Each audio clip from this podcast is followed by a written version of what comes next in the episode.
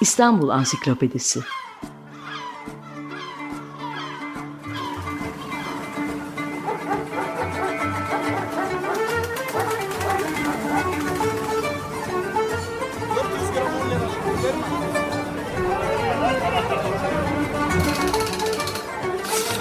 İnsanlar, olaylar, mekanlar, gelenekler ve ihtiyaçlar üzerinden şehrin tarihinden sayfalar.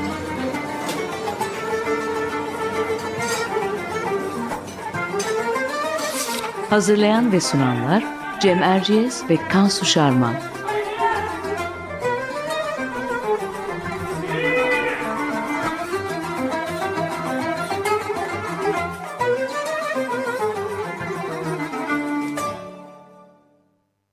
Merhabalar, ben Cem Erciyes. Açık Radyo'da Kansu Şarman'la birlikte hazırladığımız İstanbul Ansiklopedisi'nin 5. programındayız. Bu hafta program konumuz Osmanlı döneminde İstanbul'un yangınları ve yangın kuleleri. Konuğumuz da akademisyen Kemalettin Kuzucu. Hocam hoş geldiniz. Hoş geldiniz hocam. Her hoş programda bulduk. olduğu gibi konuğumuzla söyleşiye başlamadan önce Kansu ile kısa bir giriş yapalım istiyoruz. Tabii biz yangınlar konusunu seçtik çünkü İstanbul'un hakikaten e, depremle birlikte en yakıcı meselelerinden bir tanesi yangın. Bütün tarih boyunca böyle olmuş. Bizans'tan e, neredeyse günümüze kadar günümüzde de e, tarihi kültürel mirasın en büyük düşmanı daha geçenlerde e, çok değerli bir cami yandı e, elektrik kontağından. Ama bundan önce de e, çok sık yangınlar yaşanmış İstanbul'da. Çok büyük e, miktarda ev e, yanmış, saray, e, cami ne varsa ve içindekilerle birlikte tabii. E, tabii büyük bir insani trajedi yangın. E, binlerce insanın hayatını alt üst ediyor. E, ama e, yangınlar sonucu kaybettiğimiz e, kültürel miras da herhalde e, emsalsiz boyutlarda. E, onun da e, sonuçları bugün yaşıyoruz. Şimdi şöyle bir baktığımız zaman Osmanlı döneminde yangınla ilgili ilk görevlinin Orhan Gazi zamanında Bursa'da atanmış ve 1361 yılında fethedildikten sonra başkent yapılan Edirne'de Muradiye Camii avlusundaki uzun bir ağaç gözleme kulesi olarak kullanıldığını görüyoruz. İlk görevli Orhan Gazi zamanında atanmış, yangına karşı alınmış ilk tedbirlerden birisi de Edirne'de Muradiye Camii avlusundaki uzun bir ağaç. Bu da ilk yangın kulelerinden birisi. İstanbul'da yangınla mücadele görevi ise Yavuz Sultan Selim döneminde Yeniçerilere havale edilmiş. 18. Ee, yüzyılın başında tulumbanın icadı ve bununla ilgili bir sınıfın oluşturulması ise aslında oldukça geç kalınmış ama önemli bir adım olarak kayda geçiyor. Bu meşhur e, tulumba ve tulumbacılar e, işi bir Fransız e, ile Fransız kökenli David adında e, birisi tarafından başlatılıyor. 1716 yılında İstanbul'a gelip Galata'ya yerleşmiş David ve e, tulumbayı imal etmiş İstanbul'un yangın sorununu görünce icat etmiş, imal etmiş o zamanki bilgisiyle. Daha sonra Müslüman olmuş ve Davut adını almış. Samimi bir Müslüman olduğu için deniyor. Kendisine gerçek lakabı verilmiş ve gerçek Davut olarak tarihe geçmiş. Gerçek Davut'un imal ettiği tulumba ilk defa 1718 yılında tüfekhane ve tophane yangınlarında kullanılmış. Tulumbanın yararını fark edince bu aletin yaygınlaştırılmasına karar veriliyor ve 1720 yılında Tulumbacı Ocağı kuruluyor. Sadrazam İbrahim Paşa tabii ki Tulumbacı başılık vazifesini Gerçek Davut'a uygun görüyor. Gerçek Davut e, Tulumbacı başı sıfatıyla ocağın başına geçiyor ve emrine bir kahya, katip, çavuş ve odabaşı ile 50 nefer veriliyor. Peki ahşap evlerden oluştuğu için şehrin en büyük felaketlerinden olan yangının yerinin tespiti ve yangın kuleleri mevzu hakkında neler söyleyebiliriz? Burada sözü Kansu Şarman'a bırakıyorum. Kansu. E, Kemalettin Hoca'ya geçmeden önce birkaç bu konuda birkaç söz de ben hatırlatma da ben yapayım. E, Osmanlı dönemini konuşacağız ama e, Bizans döneminde de yangın önemli bir sorun. E, şehrin 1203-1204 Latin istilası döneminde çok büyük bir yangın geçirdiğini söylemek lazım. Fetihten sonra ise yangınlar e, Osmanlı başkentinin başlıca problemleri arasında. Çünkü özellikle 1509 depreminden sonra e, ahşap bina kullanımına ağırlık verilmiş. Ayrıca ahşap bina evin yapımı, e, ahşap evin yapımı hem daha kolay e, hem daha ucuz hem de onarıma daha elverişli. Bu yapılanma sonrasında ard arda büyük yangınlar yaşanmaya başlıyor. Fakat bütün bu büyük yangınlara rağmen yangın yerlerini tespit etmek için yangın kulesi kullanımına ancak Lale devrinde Lale Devri adı verilen dönemde geçilmiş. Cenevizlerin inşa ettikleri Galata Kulesi 1717 yılında alınan bir kararla yangın kulesine dönüştürülüyor. Tabii bunun için bunun aynı zamanda Suriçi denilen bölgedeki yangınlara da e, gözcülük etmesi gerekiyor. Suriçi yangınlarının duyurulmasında yetersiz kaldığı görülünce Galata Kulesi'nin 1750 yılında Yangın Köşkü adıyla yeni bir kule inşa ediliyor.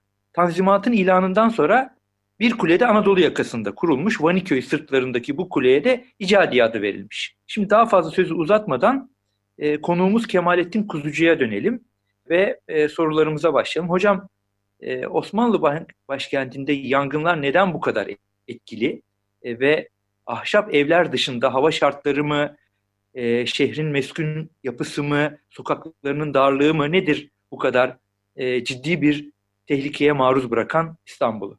Evet, teşekkür ederim. E, belirttiniz aslında siz söylediniz. E, şimdi Osmanlı tarihi boyunca yangını e, anlatan e, kitaplarda veya işte sonraki dönemlerde gazete makalelerinde hep aynı şey söylenir. Dört e, sebepten bahsedilir. Sokakları, şey evlerin ahşap ve biçik nizamda inşa edilmiş olması, sokakların darlığı, su yokluğu ve örgütlü bir itfaiyenin bulunmaması. Yani yangınların büyük bir e, felakete dönüşmesinin dört temel sebebi bunlar.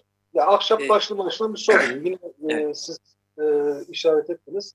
1509'daki o büyük depremden sonra ikinci Beyazıt aslında bir e, radikal bir karar alıyor. Evlerin dolgu alanlar üzerine inşa edilmemesini istiyor. Fakat şöyle de bir şey getiriyor. E, mümkün olduğu kadar depreme dayanıklı, öldürücülüğü az olan malzemeye yer verilmesini istiyor. Yani bu ne demek? Bu ahşap malzeme demek. Bu bir bakıma e, işte ahşaba yönlendirme olarak kabul ediyor. Öyledir de yani. Ondan sonra hakikaten işte e, ahşap e, mimari şehirde egemen olmaya başlıyor ve işte e, süreç ilerledikçe ahşap bir metropole dönüşüyor. Yani temel şey ahşap mimari. Peki bu e, yangını haber almak için daha doğrusu görüp müdahale edebilmek için yangın köşkü ya da yangın kulesi kurulması nasıl başlıyor? Evet. E, onu yine siz e, biraz söylediniz. 1717 yılında ilk defa böyle bir şey bir şeye karar veriliyor. Ya 1717 yılı tabii e, önemli. Neden? Çünkü bu Lale Devri dediğimiz dönem. Bu dönemde işte devletin, devlet adamlarının zihniyetinin dönüştüğünü, işte bilime, sanata daha fazla değer verildiğini falan biliyoruz. Yani Lale Devri sadece eğlenceyle e, alakalı bir dönem değil. Tam tersine bilimin, sanatın, kültürün yaygınlaştırıldığı, bununla ilgili kurumların açıldığı bir dönem. Ve o dönemde bir takım şehircilik faaliyetleri de görülüyor aslında. İşte o kapsamda yine zaten e, tulumbacı teşkilatının kurulması da o devirde ve e, Galata Kulesi'nin yangın kulesi olarak görülmesi yani yangın alarmında kullanılması da o tarihte yani bu tesadüf değil. Bilinçli bir tercih. E, fakat e, Galata Kulesi Beyoğlu yakasında olduğu için yani Sur içindeki veya işte tarihi yarımadadaki e, yangınları her zaman fark edemeyebiliyorlar oradaki görevliler. E, o yüzden daha sonra 1750'de Anadolu şey, Avrupa yakasında bir kule yapmaya karar verilecek. Galata Kulesi'nde Galata Kulesi yangın e, alarmına kullanıldığı zaman davulla haber veriliyor. Yani davulun sesi de yani köz dedikleri bir davul tabii güçlü bir ses çıkarıyor ama yine e, duyulamayabiliyor. Onun için ve bir de e, yangınlar daha çok Avrupa yakasında olduğu için orada orada e, yangın kulesinin olması acil ihtiyaç olarak görülüyor. Birinci Mahmut zamanında 1750. Çok geç bir tarih ama nihayetinde yapılıyor yani. Nereye yapılıyor hocam? Ha, yeri, yeri bugün yeri o zamanlar e, Yeniçeri e, şey, pardon e, Yeniçeri ağasının e, bulunduğu yer bugün e, Süleymaniye dediğimiz tam yeri ise e, İstanbul Valiliği, şey, İstanbul Müftülüğü'nün bulunduğu yer. Orada evet. e, ağa Yeniçeri e, ağasının işte yerleşkesinin diyelim ortasındaki yere avluya inşa ediliyor ama ahşaptan inşa ediliyor 1750'de. Bu tabi birinci Mahmud'un kararı. O yıl Küçük Pazar'da bir yangın çıkıyor. Küçük Pazar dediğimiz işte yine Cibali'ye yakın, Zeyre'ye yakın. Zaten yangınların çoğu yine siz işaret ettiniz. O bölgeden çıkar. Poyraz'ın sürüklemesiyle işte Fatih, e, Şehzadebaşı, Saraçhane bölgelerini aşarak Aksaray'a Yeni Kapı'ya kadar dayanır. Yani Cibali yangın çıkması demek bu afetin, bu felaketin e, Aksaray'da sonuçlanması demek. Aksaray'da da yani denizin etkisiyle durur. Daha yakacak bir şey bulamadığı için. İşte küçücük araya gireceğim. Neden oralarda çok yangın çıkıyor ve neden yukarıya doğru illaki yayılıyor her defasında? Rüzgarın etkisiyle. Ya çok yangın, oralarda çok yangın çıkmasının sebebi e, yoğunluktan, e, binaların yoğunluğundan, evlerin yoğunluğundan ve yapı malzemesi ahşap. Ahşap olduğu için. Ha, oradan ilerlemesinin sebebi rüzgar. Rüzgar. rüzgar. İşte orada bir vadide rüzgar bir açıklık buluyor. Haliç, Haliç'ten esen ha, rüzgar alıyor ateşi yukarı doğru ittiriyor. Hocam ahşap dediğiniz yangın kulesi. Evet ahşap. O da yangında ahşap, yanıyordur o zaman. Bir, e, kaç defa? Çok da çok yanıyor. Çok yanıyor. Yani 4-5 defa büyük yangında yandığını biliyoruz. Yani kayda giden yangınlar var. Onlarda da yanıyor ama 4-5 yangında yangın, yandığını biliyoruz. E tabii bu trajikomik bir durum. Yani yangın şehrinde ahşaptan yangın kulesi inşa etmek. Ya bu bir kültür meselesi. Ya bütün yapılar ahşap. Yani cami gibi ve böyle işte büyük yapılar bir de işte çeşme falan e, bu tür şeyler yapılar taştan, tagirden. E, diğer yapıların hepsi ahşap zaten. Yani böyle bir e, zihniyetin kuleyi de ahşaptan inşa etmesine çok şaşırmamak lazım. E, bunu yani. ancak ikinci Mahmut görecek, ikinci Mah Mahmut idrak edecek. E, ikinci Mahmut'un zaten e, şeyini biliyorsunuz yani devrimci bir padişah. Bir kere parlamenter sisteme geçiş onun döneminde en büyük devrimi de odur bence. Çok şeyler yapıyor. Mesela Günlük Gazete onun şeylerin pardon. İlk Türkçe gazete onun zamanında çıkardı. Daha bir sürü yeniliği var ikinci Mahmut'un. İkinci Mahmut bu ahşap kule komedisini komedisine bir son vermek için taştan yapılmasına karar veriyor. Aslında ikinci Mahmut da önce ahşaptan inşa ettiriyor. O da yapılıyor. Sonra ikinci Mahmut e, radikal bir kararla taştan yapılmasını emrediyor. Ve Bu Beyazıt'taki yangın kulesinden bahsediyoruz o zaman. Evet. Ama bildiğim kadarıyla onun da köşk kısmı köşk kısmı ahşapmış ilk zamanlar hocam. Tabii tabii. tabii. Ben detaylandırmadım. Şöyle şimdi 1826 e, yılında Yeniçeri Teşkilatı kaldırılınca 2. Mahmut yani Yeniçeriliği çağrıştıran her şeyi yok ediyor biliyorsunuz. E, Yeniçerilerin gittiği kahvehaneler, ya onların gittiği kahvehanelerle eğitilmiyor. Bütün kahvehaneler götürüyor. İşte Yeniçerilerin mezarlarına kadar, varıncaya kadar götürüyor biliyorsunuz. Bu arada Tulumbacı Teşkilatı'nı da kaldırıyor. Çünkü Tulumbacılık da Yeniçeri Teşkilatı'nın e, içerisinde. Ve e, Yangın Kulesi'ni de yıktırıyor. Birinci Mahmut bizzat kendisi yıktırıyor. Fakat teşkilat e, Yeniçeri Ocağı kaldırıldıktan sonra bir 40 gün sonra falan 1826'nın Ağustos'unda büyük bir yangın meydana geliyor. Hocapaşa yangını. Hocapaşa yangını işte Hocapaşa semtinde yani bugün orası Sirkeci bölgesi. Orada başlıyor. Ta Beyazıt'a kadar uzanıyor. Çok büyük bir yangın. Yani devlet yapıları da yanıyor onda. Ha, o yangının büyümesinin bir sebebi yangına müdahale edecek kimsenin olmayışı. Yani Rumacı teşkilatı kaldırılmış. İşte bunun acısını görünce 2. Mahmut hemen alelacele As-Sakir-i Mansure-i Muhammedi yani yeni ordu içerisinde yeniden bir tulumbacı teşkilatı kurmaya karar veriyor. Eski tecrübeli tulumbacılardan. Ama tabii tulumbacı adını kullanmıyor. Yangıncı deniyor bunlara. Yani eski ismi unutmak için bu bir ayrıntı. Ha, bu arada şeyi de inşa ettiriyor. Yangın kulesini de inşa ettiriyor. Fakat ahşaptan inşa ettiriyor. Ama önce kilometre şeyi düşünüyor. Yani taştan yapılsın diyor. Fakat Eylül ayı kış yaklaşıyor ve yangınlar devam ediyor ki Yeniçeri artıklarının e, yangın çıkarmaları her an söz konusu. E, işte alelacele temelinden üst tarafını e, ahşap yaptırıyor. Ahşap yapılıyor. Ama o da yanıyor. O yandıktan sonra işte 2. Mahmut 1828'de tepe, şey, temelden yukarıya kadar Senekerim Balyan'a Balyan ailesinden, evet. Evet, evet tabii. Kuleyi inşa ediliyor. Fakat dediğiniz gibi bunun da külah kısmı ahşap. Merdivenleri, iç merdivenleri ve külah kısmı ahşap. Ee, o ahşap külah da şöyle 1850 yılında büyük bir fırtına, bir yağış oluyor İstanbul'da. Ee, yıkılma tehlikesi geçtiğince onu da o kısmı da taşa dönüştürüyorlar, kagire dönüştürüyorlar. Onu da yapılan yine dahil e, Balyan ailesinden birisi şu an ismini hatırlamıyorum. 1850'de ancak bugünkü görünümünü alıyor kule. Peki e, yani şimdi düşünüyoruz bu kulelerden e, kulede görüyor e, işte köşklü. E, o işte aşağı kimi işte mızrağını atıyor yahut işte bir bayrak asıyor yahut kandil yakıyor. E, ondan sonra evet. o işte gidiyor e, bir şey işte haberci. Onların hepsinin isimleri var siz şimdi düzeltirsiniz beni. O haberci gidiyor işte tulumbacı ocağına haber veriyor. Orada o görevli o bölgeye bakan tulumbacılar yangını sonunda varıyorlar.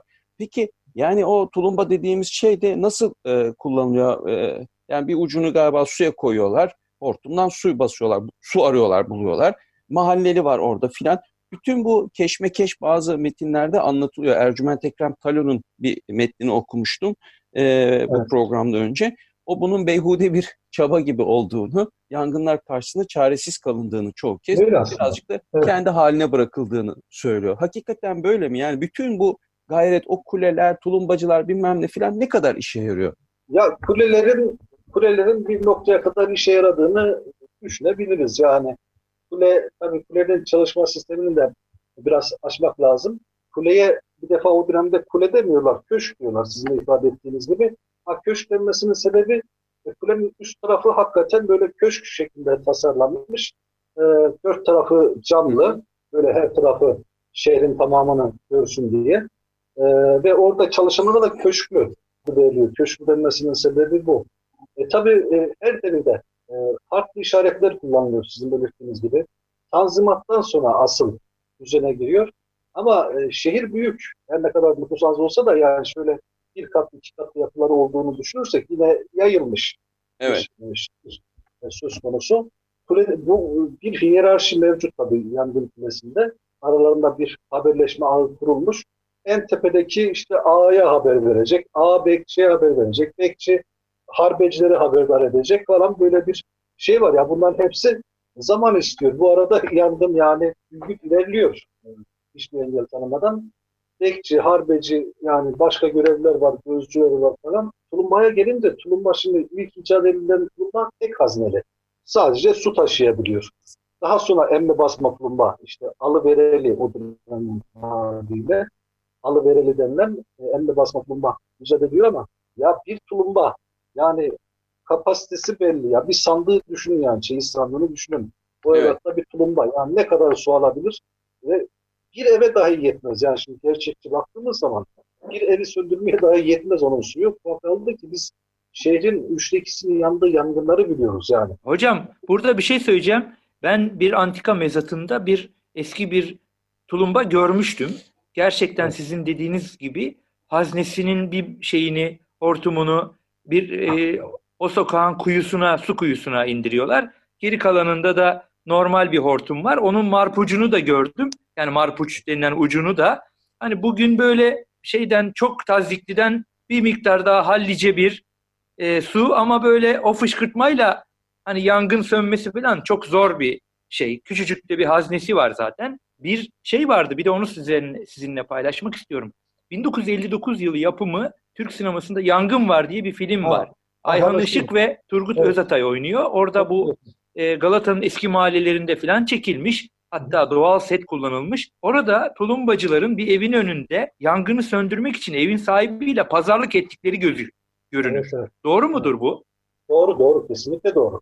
Şimdi tulumbacılar e, tulumbacılar e, tabii faydaları olmuştur. Yani yangınlarda şeyleri var ama e, tulumbacılar zamanla tabii e, biraz e, serkeşliğe, kabadayılığa meyletmişler.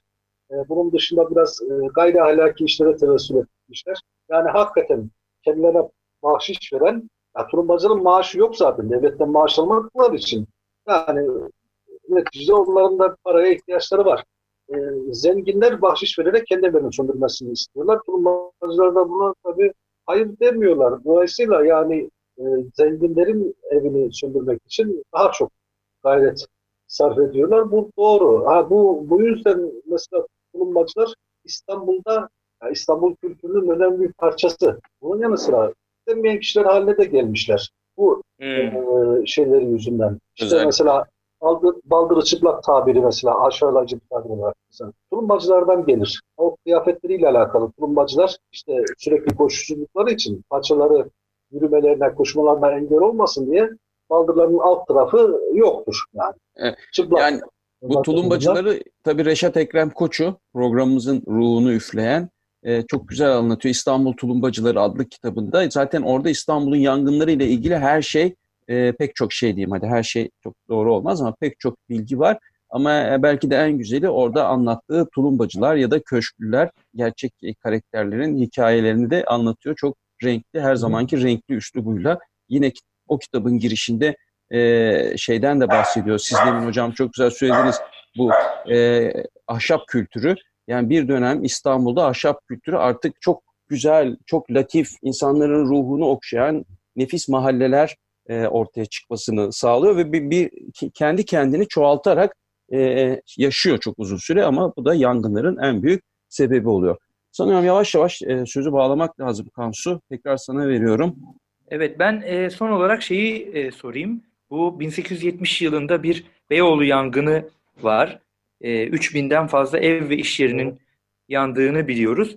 E, kısacık Modern İtfaiye Teşkilatı'nın 1870'lerden sonra kuruluşuyla ilgili de bilgi verirseniz bu bölümü bugüne nasıl bağlandığını da anlamış oluruz.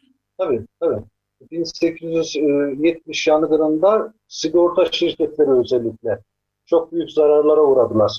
Ee, Müslüman ahali çok fazla sigorta işine yanaşmamıştı ama e, Beyoğlu bölgesinde daha çok gayrimüslimler ve levantenler yaşadıkları için biraz da maddi düzeyleri yüksek olduğu için onlar sigorta şirketlerine evlerini e, sigorta ettiriyorlardı ve sigorta şirketleri bundan çok büyük zarar görmüşlerdi. Biraz da onların dayatmasıyla Sultan Abdülaziz e, itfaiyeyi modernleştirmek için önemli bir adım atıyor. E, eskiden beri İstanbul'a gelmek isteyen bir Macar, Avusturya Macaristan'ın tarafından Seçeni isimli bir itfaiye uzmanı e, İstanbul'a davet ediliyor. E, yanında birkaç ne diyelim işte eğitimciyle birlikte geliyor ve İstanbul'un itfaiye teşkilatını 1874'ün Eylül ayında 23 Eylül galiba 1874'ün Eylül'ünde kuruyor. Tabur e, esasına göre kuruyor. Yani askeri bir sistem. Daha sonra tabuların sayısı arttırılıyor. Dörde kadar çıkarılıyor. En son dördüncü taburda Üsküdar bölgesinde, Anadolu yakasında kuruyor, kuruluyor. Ama bu dediğim gibi askeri bir örgüt. Çok başarılı faydaları var. Ee, çok başarılı icraatları var Seçeni Paşa'nın. Sürekli tulumba aletlerini ve diğer şeyleri yeniliyor. Avusturya'dan, Rusya'dan, hatta Amerika'dan, Almanya'dan itfaiye araç gireci alıyor. Fakat bir ölçüye kadar yani istediği her şeyi de yaptıramıyor. Seçeni Paşa'nın en büyük özelliği mesela kendisi de bundan çok yakınır. O kadar çok rapor verdim ki devlete der. Ya bu de, bunlar bir kitap olur. Hakikaten bunlar usulunlar şimdi yapılıyor. Sürekli rapor veriyor. ihtiyaç listesine götürüyor saraya ama tabii sarayın veya devletin zaten tanzimattan sonra özellikle 1854'ten sonra dış, dış borçlarla ağır bir kuralım altında olduğunu biliyoruz. Seçeni Paşa'nın da yani önerileri çok fazla e, şey bulmuyor. Yani pratiğe dökülemiyor açıkçası. E, yine evet. başarılı elde edilemiyor. Yani ama şu var, büyük yangınlar devri kapanıyor diyebiliriz. Büyük yangınlar. Evet. Yine de hocam ben Mehmet Halit Bayırı'nın e, İstanbul Folklori kitabından görüyorum. 1908'de yine ciddi bir Çırçır yangınından, ondan sonra 1911'de Aksaray yangınından, 1911'de yine Balat yangınından, 12'de İshakpaşa yangınından, 18'de Cibali Fatih Altı, Altı Mermer yangınından ve hani 1919'a kadar, 21'e kadar, 21'deki Üsküdar Yeni Mahalle yangınına kadar epeyce bir yangın olmuş. E, programımızın süresi bu kadar. Çok teşekkür ediyoruz size katıldığınız Umarım için. faydalı olmuştur. Ben evet teşekkür çok teşekkür, çok teşekkür ediyoruz. Ee, şimdi e, programın son bölümünde alfabetik olarak götürdüğümüz İstanbul Ansiklopedisi maddemiz var Reşat Ekrem Koçu'ya saygı bölümünde. E harfinden devam ediyoruz. E harfinde maddemiz Eğlencehane Osmani Kumpanyası. Ne yazmış Reşat Ekrem Koçu İstanbul Ansiklopedisi'nde bu madde için? Oradan okuyalım. Sultan Abdülhamit devri sonlarında Komik Şevki Efendi'nin kurduğu tiyatro topluluğunun adı Nihat Özön ve Baha Dürder'in Türk Tiyatrosu Ansiklopedisi isimli eserinde şu malumatla malumatla veriliyor. Şehzade başında Letafet Apartmanı'nın karşısında Ömer Ağa'nın binasında bulunuyordu. Kel Hasan'ın Hayalhane-i Osmanisi'nden sonra gelen bir oyuncu topluluğuydu. 1919 ve 20'de Beşiktaş'ta pazar içi Bit Pazarı'ndaki tiyatroda oyunlarını sürdürmüştür. parlak devirlerinin sonlarında kadrosunun önemli kimseleri şunlardır.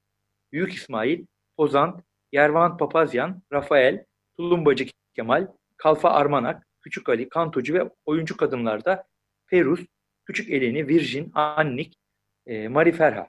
Oynadığı bazı eserleri ise Kaplan Avcıları, Paris Arabacısı, Deniz Kızı, Azabı Vicdani, 50 bin frank poliçe, Bir Aileyi Hükümdarinin Sergüzeşti, Sevda Fahişeleri, Merdut Karı, Gece Kuşları, Nasrettin Hoca, Cinayet Çiçeği. Eğlencehane Osmanlı adının bina ile ilgisi yoktu. Kışın Şehzade başında, yazın İstanbul civarında bir yerde, mesela Kadıköy'ünde Kuş dilindeki tiyatro binasında aynı isim adı altında oynarlardı. Evet, bu haftaki harfteki maddemizde böyleydi. Programımız burada sona eriyor. Cem Erciyes'le birlikte haftaya yeni bir konu ve ansiklopediden F maddesiyle devam edeceğiz. Hoşçakalın.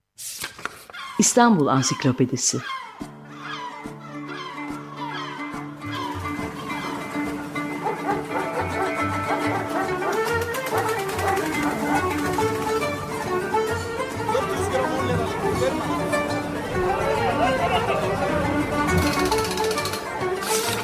İnsanlar, olaylar, mekanlar, gelenekler ve ihtiyaçlar üzerinden şehrin tarihinden sayfalar.